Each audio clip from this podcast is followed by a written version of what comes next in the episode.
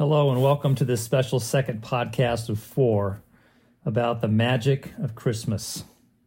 My name is Mark Compton. I'm part of the adult education ministry at Southwest Church of Christ in Tigard, Oregon. And as I shared last week, every year I like to use this Christmas season to reinvigorate myself and reorient back to God's story of redemption and salvation through the amazing birth of Jesus, God becoming man. I always feel that Christmas is full of magic and that Christmas fills so many with wonder.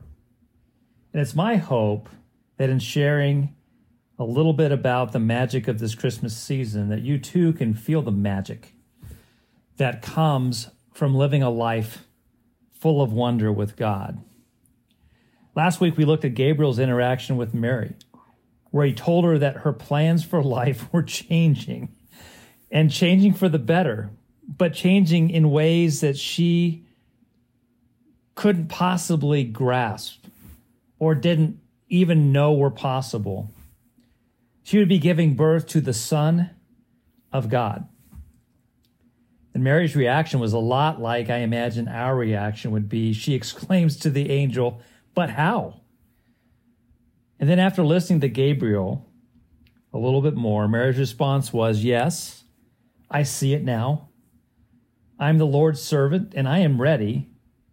And let it be with me just as you say.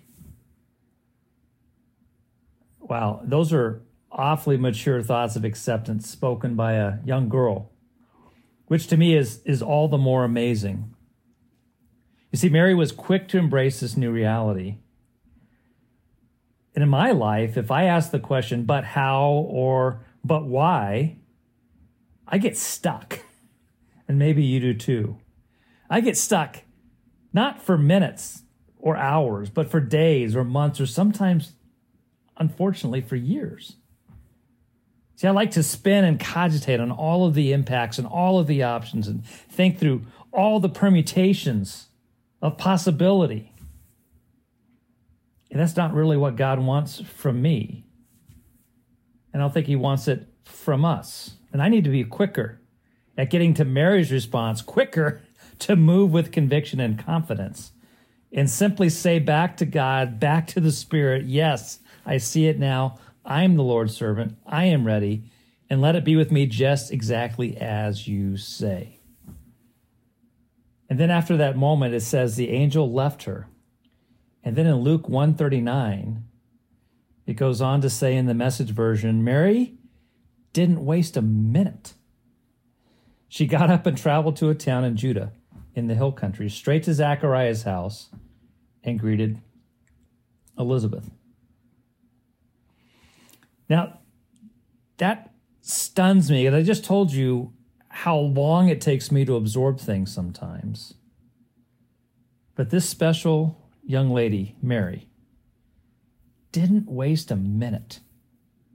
You see, Gabriel had told Mary about Elizabeth and her own amazing and impossible pregnancy carrying John the Baptist. Elizabeth was Mary's cousin. It doesn't give us much indication as to what prompted Mary's sudden journey. I imagine after her encounter, she was most likely overwhelmed, or maybe she wasn't. But she probably was simply seeking a place to absorb the news and be with someone who might understand. Because it would be an awkward thing in society to be engaged and then all of a sudden to be pregnant with child. See, in times of high change and high flux, I think we all need a place to go. We need a place where someone can understand exactly what we are going through. And I think Elizabeth did that for Mary. We need a place of calm and peace, a place to work through the big moments of our lives. And Mary found Elizabeth to be that place, and she stayed with her and Zachariah for three months.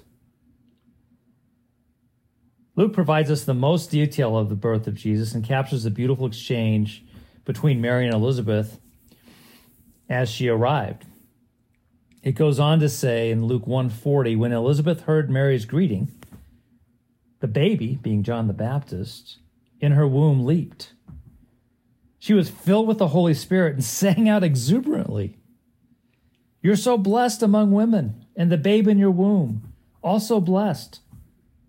And why am I so blessed the mother of my Lord visits me? The moment the sound of your greeting entered my ears, the babe in my womb skipped like a lamb for sheer joy. Blessed woman who believed what God said, believed every word would come true. I love Elizabeth's last sentiment blessed woman who believed what God said, believed every word would come true. Elizabeth saw immediately the resolve and resiliency of Mary's belief. Mary moved forward and adjusted her life immediately because of God's word to her. And she believed all of it. Not some of it, not most of it. She believed all of it. And how did Elizabeth know that she believed all of it? Because she had acted immediately to come and see her. As the Spirit prompts us and moves us in our lives, we need to embrace both the resolve and resiliency of Mary. Resiliency is an important and, and interesting uh, study, especially interesting during this time that we're going through here with, uh, with COVID and the pandemic. And I found this discussion about resilience on the American Psychology Association website. It says psychologists define resilience as the process of adapting well in the face of adversity, trauma, tragedy, threats, or significant sources of stress, such as family and relationship problems, serious health problems, or workplace and financial stressors. As much as resilience involves bouncing back, in quotes, from these difficult experiences, it can also involve profound personal growth. While these adverse events, much like rough river waters, are certainly painful and difficult, they don't have to determine the outcome of your life. There are many aspects of your life you can control, modify, and grow with. That's the role of resilience. Becoming more resilient not only helps us get through difficult circumstances, it also empowers us to grow and even improve our lives along the way. Mary certainly exhibited this amazing capacity for resilience from the very first moment we meet her in Luke and throughout her documented life in the Bible. She certainly grew and improved her life along the way. And she's a great example for us of how to move with resilience in our lives as God speaks to us and moves us in new directions. And the source and power of that resilience for Mary was God, her Father, and she never lost sight of that. Luke next records what is oftentimes titled as Mary's song, or more officially, the Magnificat. Wiersbe shares that this song is called the Magnificat because the Latin version of Luke 146 is Magnificat, anima, mea, dominum. Her great desire was to magnify the Lord, not herself. And it's interesting that in this section, she uses the phrase, he hath or he has done eight times as she documents and recounts what God has done throughout time and in her life and would do in the future. Listen to her words as she exalts the Almighty God. And Mary said, I'm bursting with God news. I'm dancing the song of my Savior God. God took one good look at me, and look what happened. I'm the most fortunate woman on earth. What God has done for me will never be forgotten. The God whose very name is holy, set apart from all others. His mercy flows in wave after wave on those who are in awe before him. He bared his arm and showed his strength, scattered the bluffing braggarts. He knocked tyrants off their high horses, pulled victims out of the mud. The starving poor sat down to a banquet. The callous rich were left out in the cold. he embraced his chosen child, Israel. He remembered and piled on the mercies, piled them high.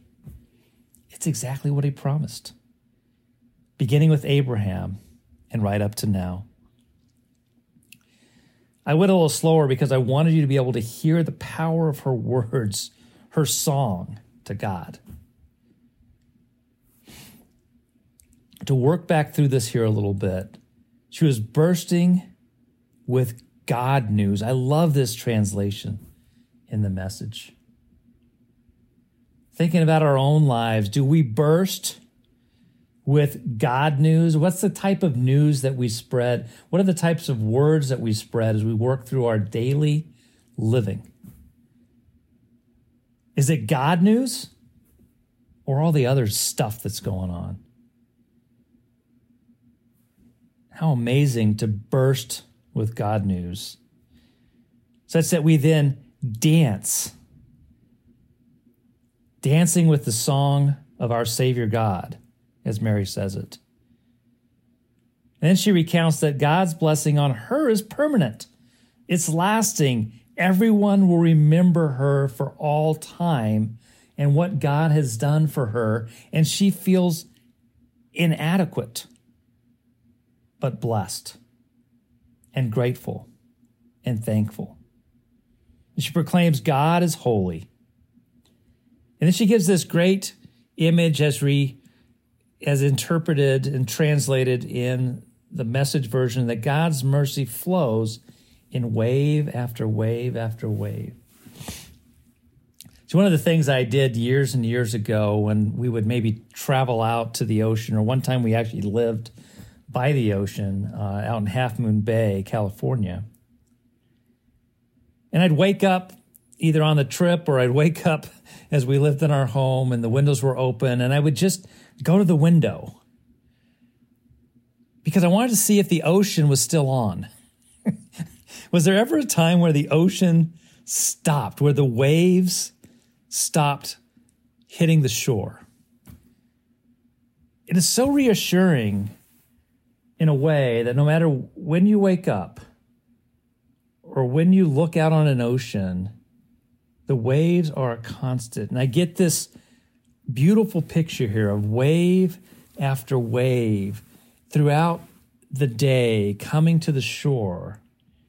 And God's mercy flows into our lives, wave after wave after wave, and it's always on. God's mercy is never off. And Mary talks about God's strength, how he scatters the braggarts, knocks the tyrants, pulls victims up from the mud. And from Mary's perspective, God is the great equalizer. All is made right with God, such that even the starving poor sit at a banquet, and the callous rich who disregard the poor are left out for a change.